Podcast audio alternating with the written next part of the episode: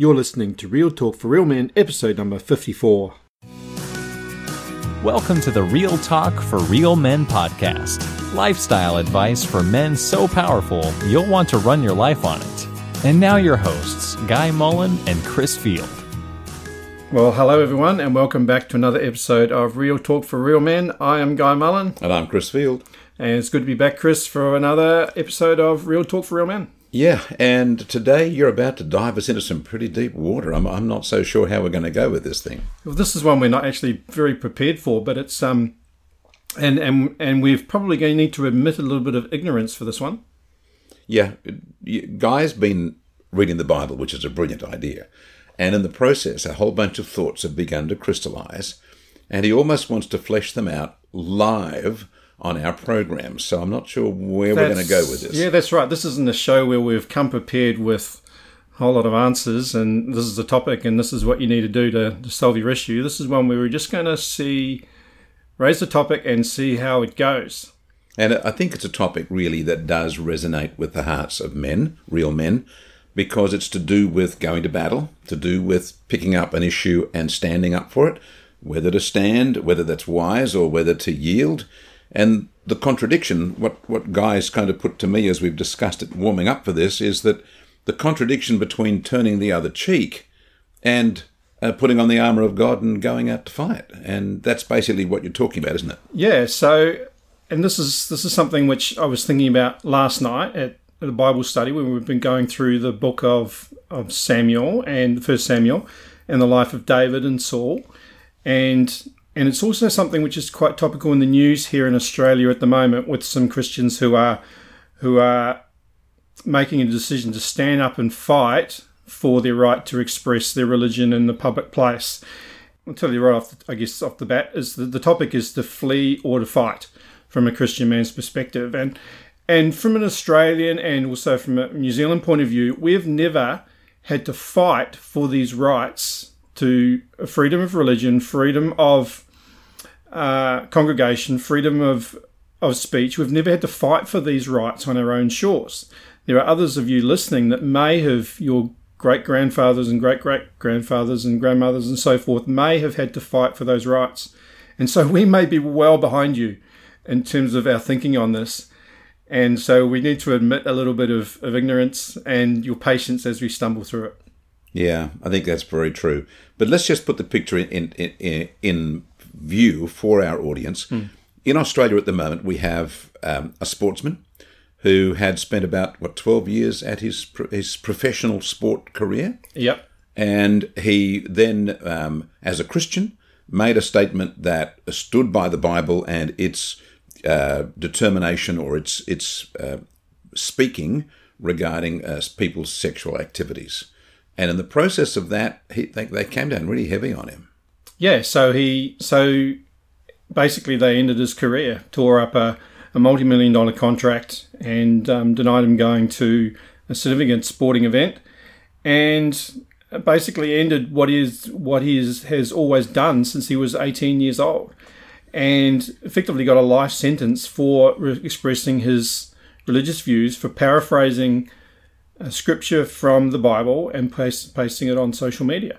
And so um, he is fighting, uh, at the time we're recording this, is choosing to fight this in the Australian courts. The Christians that I have spoken to or seen comments about are coming down on two camps. One that's saying, yes, he should fight, and this is a fight that he needs to fight for the good of the little guy, for, for all of us who want to not just express our religious views in public, but any views in public which aren't obviously, obviously, we in the past we've drawn the line at something which is inciting violence. Okay, but but um, just expressing a religious viewpoint or expressing a viewpoint on the social media. And there are people that don't necessarily agree with his views who are backing him and putting money into his his fight because they see that we have a case of freedom of speech, freedom of expression, freedom of thought, freedom of how we spend our money, even under threat. And there are those in the other camp that say, no, look, as a Christian, we should expect to be persecuted. This is what the Bible says is going to happen. The things are going to get worse until Jesus comes back. We should just take it on the chin and and accept the persecution and walk away. Now, for those that are hearing this and don't know who we're talking about, the sportsman's name is Israel Folau, mm. uh, and he's an Australian footballer. So tell us, just identify him for our international audience trying to find him. Yeah, so Israel Folau is uh, Australian representative in rugby union, and he's been playing, like we said, for, for 12 years, and he's been the highest try scorer in uh, the the Southern Hemisphere competition, the, the Super Rugby, um, highest ever try scorer, and is Australia an Australian superstar. So he was the poster boy, was to be the poster boy for the World Cup, and uh, and was was on the most highly paid contract of the Australian rugby players, and uh, and so. Uh, you know this is this is this is big news here in, in Australia and uh, and Australian media and Australian segments of the Australian public have come down hard on him, as have they, as they have also from New Zealand and in the UK. And yet others are speaking up, saying the principle is we have the right to be able to express ourselves. And so this is where the the yeah. question comes: what what would be a Christian response?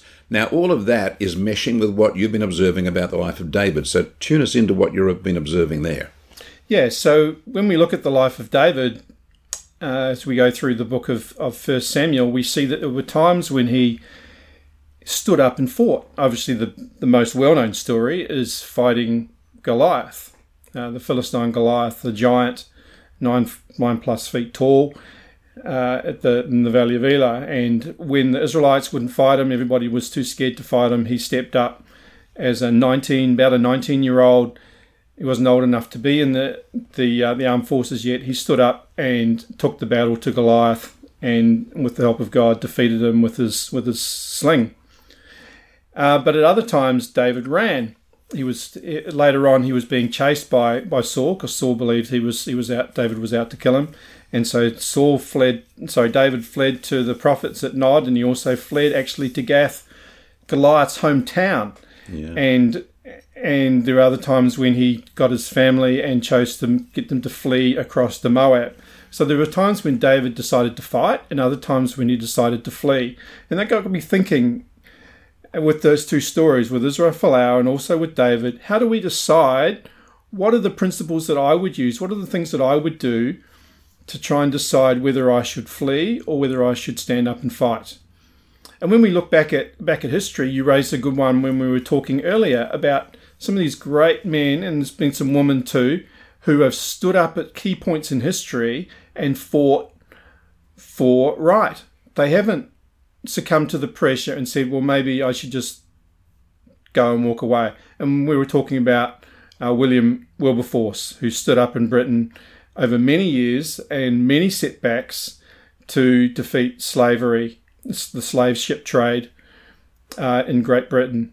Yeah, and what we understand from that is, and I'm by no means an expert, but it, it wasn't just one one legal battle. It wasn't just one weekend's hard work. Hmm. There was, in fact, a very protracted process. A number of things that were tried that failed, but they just kept at it, kept looking for a way to be able to find the right um, uh, place to break in on that whole circuit of things to stop that trade. And finally, they were successful. Mm. And our, our, American friends that are, that are, listening, you will recognize some of the battles that you guys have had and are still having. And and we don't know a fraction of it compared to what, what you do, of course. But I have noticed how a number of the states within the US uh, are trying to fight the battle for the unborn. Even they can't overturn the Roe versus Wade at the federal level, but they are bringing in and fighting to try and bring in laws within the states to effectively make abortion much more difficult within those states and to fight for the rights of the of the unborn child. And so we have these battles going on and they've gone on throughout history. So how do you decide when to fight and when no, I shouldn't fight, I should just I should just walk away. So we can see then if I can make this observation out of the life of David, it's not wrong to fight. But it's not mandatory to fight. Mm, well, that... clearly not. I mean, when you look at his life, clearly you see that. Assuming that, I mean, we don't. When we look at David's life, we can't, and we can look back in hindsight and say some of those decisions, yes, in hindsight, were right, and some of the decisions were wrong. And I think when you look at what happened when he went to when he flew to to Nob to um, the priest Ahimelech at at Nob, and then he lied to Nob, deceived him about why he was there. Now, that was that was that was interesting that he had he seemed to be acting out of fear there, and he fled, and that had dire consequences because later on, Ahimelech and and eighty five of the priests were slaughtered. So you know we can look back and say, well, he was right then, he was wrong then, he was right there, he was wrong then. But there were times, and there are times when when the Lord has told people to flee. Look when when Jesus was born, and Joseph and Mary were told to flee to Egypt, Mm-hmm. right?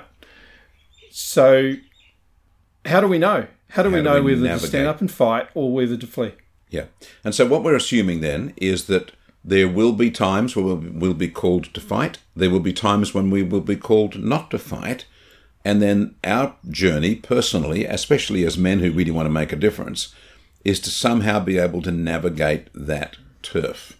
And so we're looking for some principles, some uh, guiding um, Well, what would you do? issues. What would you do if we were faced with a you're faced with that that decision whether to fight or to flee? I think the very first thing would be to get some sense, if I could at all, of whether God was saying anything about that at all. Was God telling me to fight? Was he telling me to flee? Have some sense of personal leading. As you said, Joseph was, was instructed by an angel uh, to take Jesus and Mary and himself and get out to Egypt. So I- it'd be wonderful if the decision was made that clear. Yeah, yeah, that's right. Hey, just send me an angel, tell me what I'm supposed to do. That's right. That would be nice, wouldn't it? So the first thing would be to seek God and say, God, what, what, what's going on here? What do I do? You hmm. know, do I stand up? And many a person has foolishly rushed out to stand up and been shot or stabbed or otherwise terminated. And you could look back and think that was just really not very helpful. It really didn't. They were just too hasty, too too quick to jump up and and and uh, react out of their own uh, personality or whatever. And then they were no good to anybody because they were dead. So at the same time, of course, if you run and hide all the time and run away from the battles, you're basically saying to the enemy, "Here, take as much ground as you want. You know, we're not going to resist you." So to find God's voice in there somewhere would be the first thing I'd be looking for. So this was a this was a choice that Alvin York had, and American friends would recognise that name. Alvin York was uh, American, I believe, from Tennessee, although I might be wrong. And he was a conscientious objector. He didn't want to go and fight in the First World War, but he decided to actually go. He decided to to actually go go and fight. Are we talking Hacksaw Ridge here? No, this Oh. is not. This is not the guy from Hacksaw Ridge. That was the Second World War. But uh, he he initially didn't want to go, but in the end he decided yes he would go, and he was very good with a rifle. He was a hunter and, and a sharpshooter and, and so forth. And, and you go and and read a story or watch the movie. Actually, it's I think Jimmy Stewart. It's Jimmy Stewart I think plays Alvin York in, in a very good film, and he he captured over ended up capturing over a hundred Germans almost single handedly, only had two or three men with him, including a number of officers, and, uh, and managed to save a lot of American lives by capturing some machine gun nests. And God used him. He could have easily have not gone, gone and fought, but somewhere along the line, we assume that he heard the voice of God and he decided to go, and he fought for his country and he fought for his for his guys for the guys alongside him, the guys next to him, and uh, and the Lord blessed what he did. Hmm. And he came back. He came back. Uh, he came back a, a hero.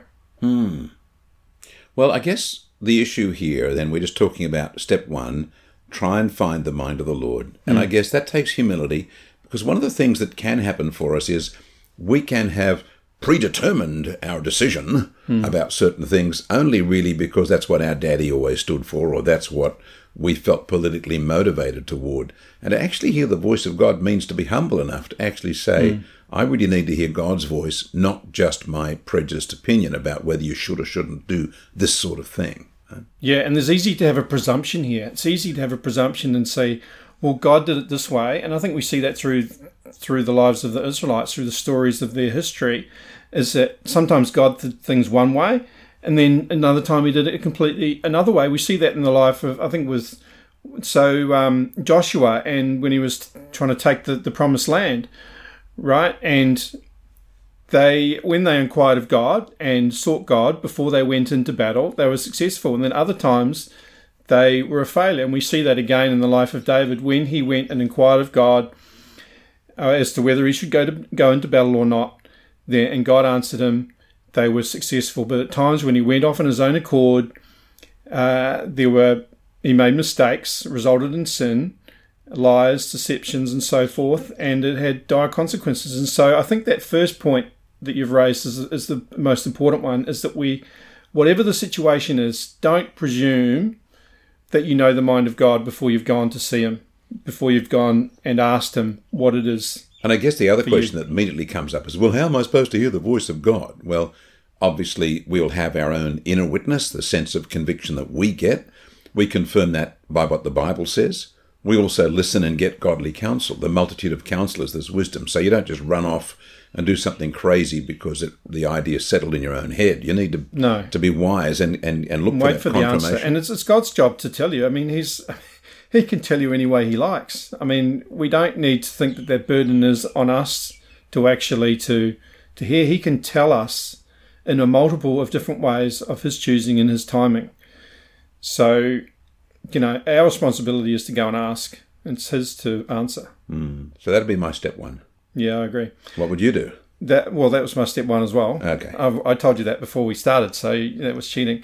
But the se- the second one, the second one for me would be to, to truly test my what my motives are, because the Bible provides us with some very strong warnings about where strife and fighting and those sorts of things come from. In James chapter four and verse one and two, it talks about where does uh, where does wars where do and wars striving, and striving come from? come Yeah. from? It comes from.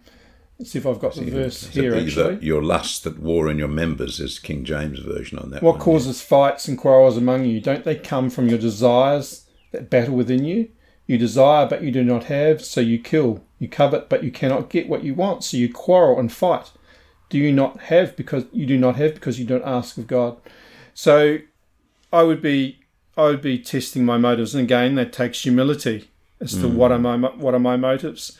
Uh, So when my business ended in 2012, my trading business ended. I was I wanted to, and all of us wanted to, to to fight for what was rightfully ours in terms of the money that we were owed and so forth. And you know, we spent a lot of money on lawyers, and we decided that we were gonna we were gonna fight this, and we'd do what it takes, do what it took, and that was our initial response. That was my initial response to fight this. But over time, I gradually realised that there wasn't a good motive here. I was wanting to get revenge. I was wanting to get. Uh, I was wanting to, you know, to to get money. I was wanting to satisfy a desire, a thirst that uh, that wasn't wasn't a good motive, and so um, I had to walk away from that. But that was that was an example of how how we can think this fight is right, this fight is good, I'm owed this, I need to fight for this, but the motives are all wrong. And so even then, the issue of justice is not always a good rationale for going into a fight. No. Oh, it's just. I'm entitled to this, which because you're talking about actually being entitled to money that you end up having to walk away from. And I've noticed over the years uh, there were uh, two brothers or a, a man that came to Jesus, and he said, "Tell my brother to properly divide the inheritance with me." Right. So that kind of strife between even close people, uh, you know, brothers, family members, over an injustice, and you feel like this is a no-brainer. I've got every right to this. I should be able to fight for this. But that doesn't necessarily mean that in God's economy and in, in the real wisdom for our lives that it really is appropriate to fight.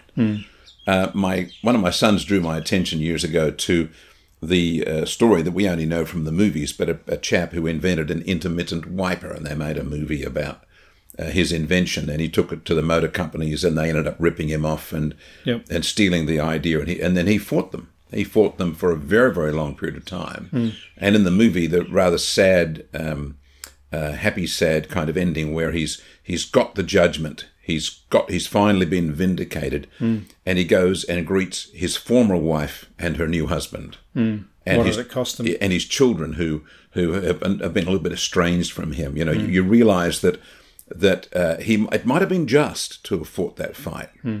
but then he paid a, a huge personal cost. And sometimes in God's economy, He speaks into our heart and says, "Let that thing go." And you say, "No, no, I'm, it justice says I'm going to be right to this," and God knows it's just going to eat us up. The very fight itself, even though we might be able to say that we it's, it's justice that we should have that, the very fight will only eat us up. Another another wrong motive is fear, mm-hmm. and we see that in the life. We see that with David. We see that he was afraid when he went to, to Gath, and it got discovered that he was there. He, he was there was the hometown of Goliath. He was carrying Goliath's sword. You and wonder here he why was he going went there there. for refuge. It was his human thinking. I think it was that um, he figured that well, Saul's enemies will be my friends, right? And you know the past defeating you will be forgotten. Current mm. enemies is Saul and so forth. And he feigned being mad and dribble coming down his beard and mm-hmm. so forth, so that he wouldn't be harmed. And you know, so there was fear there, and it's amazing here. There's this is this guy that stood and fought Goliath, but yet he was it was fear that caused him to lie to Ahimelech and also to lie to the Philistines at Gath. And so fear is another motive that can easily creep in and cause us to choose the wrong one over f- fleeing versus fighting. Yeah, and sometimes uh, we we have to be able to stand before God without any other voice screaming inside us, whether it's the voice of fear or or justice, or whether it's we need to prove ourselves or whatever. Those voices screaming inside us um, deaden our ability to actually hear what God is saying. And sometimes you, fear can scream pretty loud. Yeah. But God has not given us a spirit of fear, but of power and strength and sound, Sound mind. mind. The third one for me is seeking peace and unity, especially with other believers. That should be something that we consider as, as a pretty strong priority. You know, obviously the Bible counsels about taking fellow believers to court. Uh, so it's something that I would want to have in my mind as to whether this is whether the action that I'm taking is supporting fellow believers or not. supporting them. So in, you, you're distinguishing here probably uh, that there are two kinds of fights. There's the fight that we can have with a brother or a sister in the Lord, a fellow Christian, because we feel that they've cheated us in business or they've done us wrong. Hmm. Then we have the other kind of fight, like standing up against slavery, which Wilberforce did. Yep. That's of a different category again. Absolutely. But certainly Yep. to take our brother, our, our Christian brother or sister to court is something we need to do extremely carefully because of how the Bible counsels us on that. Yeah, and so we can we can think that well, you know, look, Jesus was the was the friend of everybody except the Pharisees, and and you know, people look at Jesus in his first time he came and say, well, he was kind of a bit of a pacifist. You know, that's the way a lot of people look at him. Mm-hmm. You know, he he wasn't taking up the battle to the Romans. He wasn't taking up the battle. He had strong words to the to the to the Pharisees, and he tore the tables over in the temple when they were when they were ripping people off. But we can look at we can get we can look at one side of God, I guess, and forget about the other sides. We can see we we don't realize that Jesus is going to come back as the Lion of Judah at some point, hmm. and we've got these pockets during in the Old Testament. We've got times when he's showing great mercy, and other times when he is we is yielding in a, a violent hand of justice. Mm-hmm. And so it comes back to this we can't just look at the life of Jesus and say, well, we can translate the things that he did there to what we're doing today and automatically know what we should do. I think that is I think that's a fool's game to be trying to trying to second guess what Jesus would do today.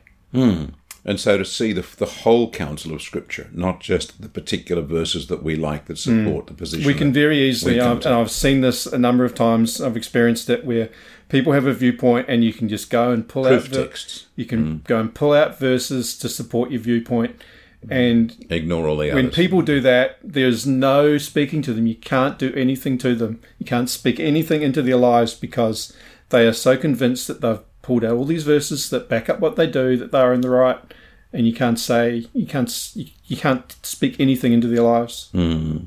so we see in Keep coming back to humility, don't we? we do, and you just letting God be God. The the issue of of um, battle. We're told that we are in a battle with the devil. We're told mm. that we actually are to wear armor. We have a sword. We have Yeah. we have offensive weaponry in our in our possession. Now that's a spiritual battle, but it certainly shows that Christians are not just meant to lie down and al- allow the enemy to just take what off them whatever he chooses to. They stand up, and then as we stand up against the devil himself, resist the devil and he'll flee. Very many times we find ourselves having to stand up against the devil's uh, army, as it were, the people whom he the enemy has beguiled, who are uh, championing a wrong cause, and we have to come up and stand against them. Uh, we think of uh, Elijah standing up against the prophets of Baal, 300 prophets of Baal. And uh, he, he, he had a strategy then. He, had a, he, he set it up. Okay, let's see which God responds by sending fire from heaven. But he had the boldness to actually confront them, to draw a line and say, we're going to sort this thing out. And so there are many uh, examples in Scripture of people who did, by God's grace, step into the, the fray and find themselves really in a battle, a battle against enemy, a battle against evil, uh, a battle for, on, on God's behalf, uh, as well as those times when, when people literally just walked away and and because once again God had given them that as their instruction, and they didn't go into battle. They left the battle for, for some other time or some other person. And so I think you've come up with quest- with point four here. Uh, just Oh, on just on the, just on the just on the fly. I think you've come up with point four. Is is this a spiritual battle or is it a battle against Okay. flesh and blood? Yeah, Right. And that's one example we can come from Jesus. He was fighting spiritual battles, not battles against flesh and blood. yeah. And so that's something that we should think about. Is this battle that I'm thinking about running from or fighting, is it a spiritual battle behind it? Or is it flesh and blood battle? And perhaps that will come back to looking and examining our motives. Yeah. The other thing then that comes into my mind as we discuss that is using spiritual weapons if it is a spiritual battle. Just earlier this year, we had a federal election. That means our our, our uh, prime minister for the whole of the nation uh, was up for grabs. We had the election between and the two main parties, the Labor Party and the Liberal Party. And it, everyone had been expecting for probably the past year that Labor Party was going to come in with a bit of a, a landslide.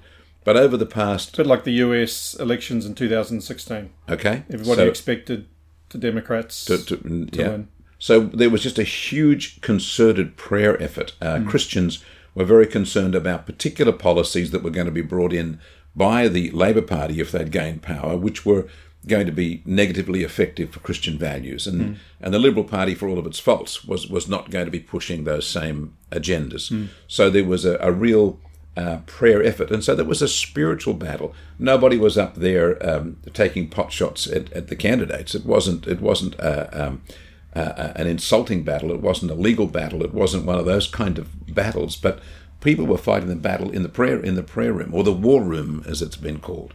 Uh, and the result was really quite surprising. On the very night when the counting began, you could see that the, all the uh, commentators were kind of just a bit taken aback. This this was the outcome they weren't expecting. That Labor, in fact, didn't get across the line, and that the the the uh, incumbent uh, prime minister remained in office, which was really quite a surprise. And the Christian community have basically uh, felt that that was actually a miracle, uh, an unexpected outcome, but it was won by spiritual warfare, not by hand to hand grappling and combat at a person to person level. Yeah, no, it wasn't won by campaigning and you know and social media posts and all that sort of stuff. I think we recognised that it was, you know, there was much more going on than that. Okay, so uh, so we've got four. So five, five. I think I'm not sure whether five sort of sits on its own, but this is one of the things which I picked up yesterday with studying David at our Bible study, and that was that uh, when he went to the town of Nob to see Ahimelech, he was he asked for the consecrated bread of the temple, which he wasn't allowed to eat.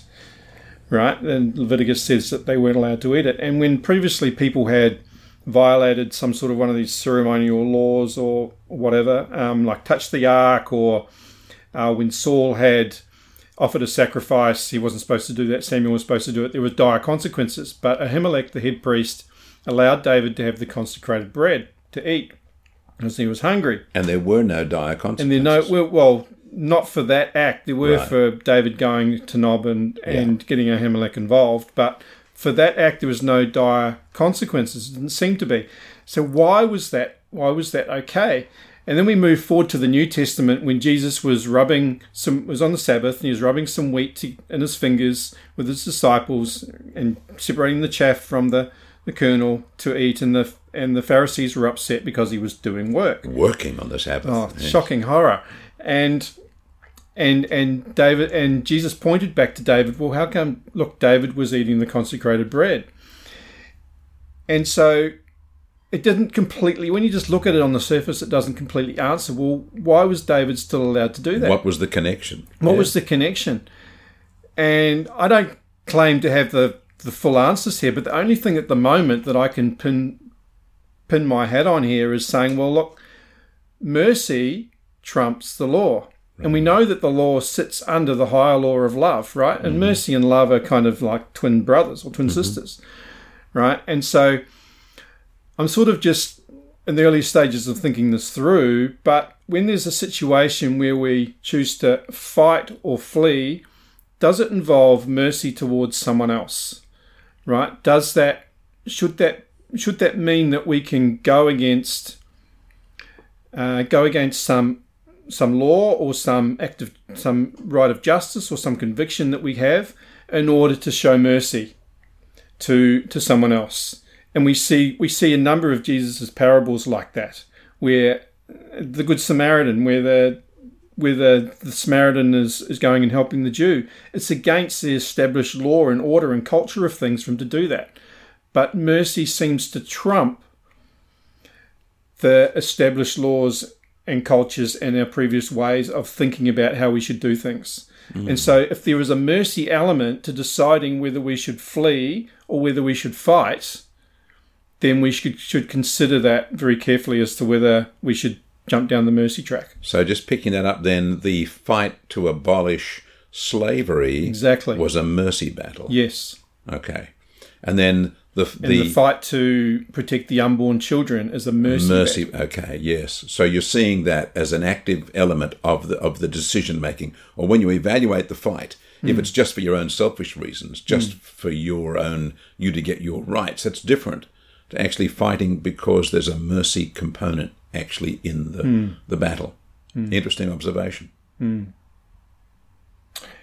And the last one I think is in my mind, if you've got any others, but the last one in my mind is is simply to, to be led by the Spirit of God. And we already talked about counsel and, and coming to the Word and in prayer, uh, but we have the Holy Spirit dwelling within us as Christians. And in the Old Testament, they only had that sporadically, you know, at times when the Holy Spirit came upon somebody. But with us, we've got the Holy Spirit inside of us. So if we're right with God, we should uh, you know, and we're coming to God and we're and we're, we're asking Him. We should be confident that the Spirit of God is leading us and makes clear to us what path we should follow, whether it's to fight or to flee. And so, when we look at this, I can't sit here and with Israel Folau example and say, well, Israel Folau should fight or he should flee, because I don't. I'm not party to his conversations that he's having with God. I'm not party to to how the Spirit is leading him, and so I can't say whether, whether what he's he's not clearly violating scripture to do one or the other, and so I can't sit here and pass judgment on what he is doing, or what others are doing in other fights, and so we've got to support them and assume that they are in communion with God and they're being led by the Spirit of God within them. And then the part we take is simply the part that we feel God's telling us to take. Uh, and otherwise, maybe it's not even our business. It's it, it uh, we're meddling if we try and tell them how they should do their walk with God, which we don't even understand. So you bring up a good point here because the Bible also teaches that we shouldn't take up others' offences. And it's so easy for us to do, isn't it? Somebody has been wronged and so we get on the bandwagon and we take up their offence, we make it a personal offence and we're on social media where, you know, or or if it's in the church, somebody has been upset in the church, the church splits with people taking up offences on both mm-hmm. sides. Mm-hmm. And we should be very careful about doing that. Yeah. Well, so we may be called to fight. We may find that it's not our, none of our business, and we just step aside and leave that to those people that are involved.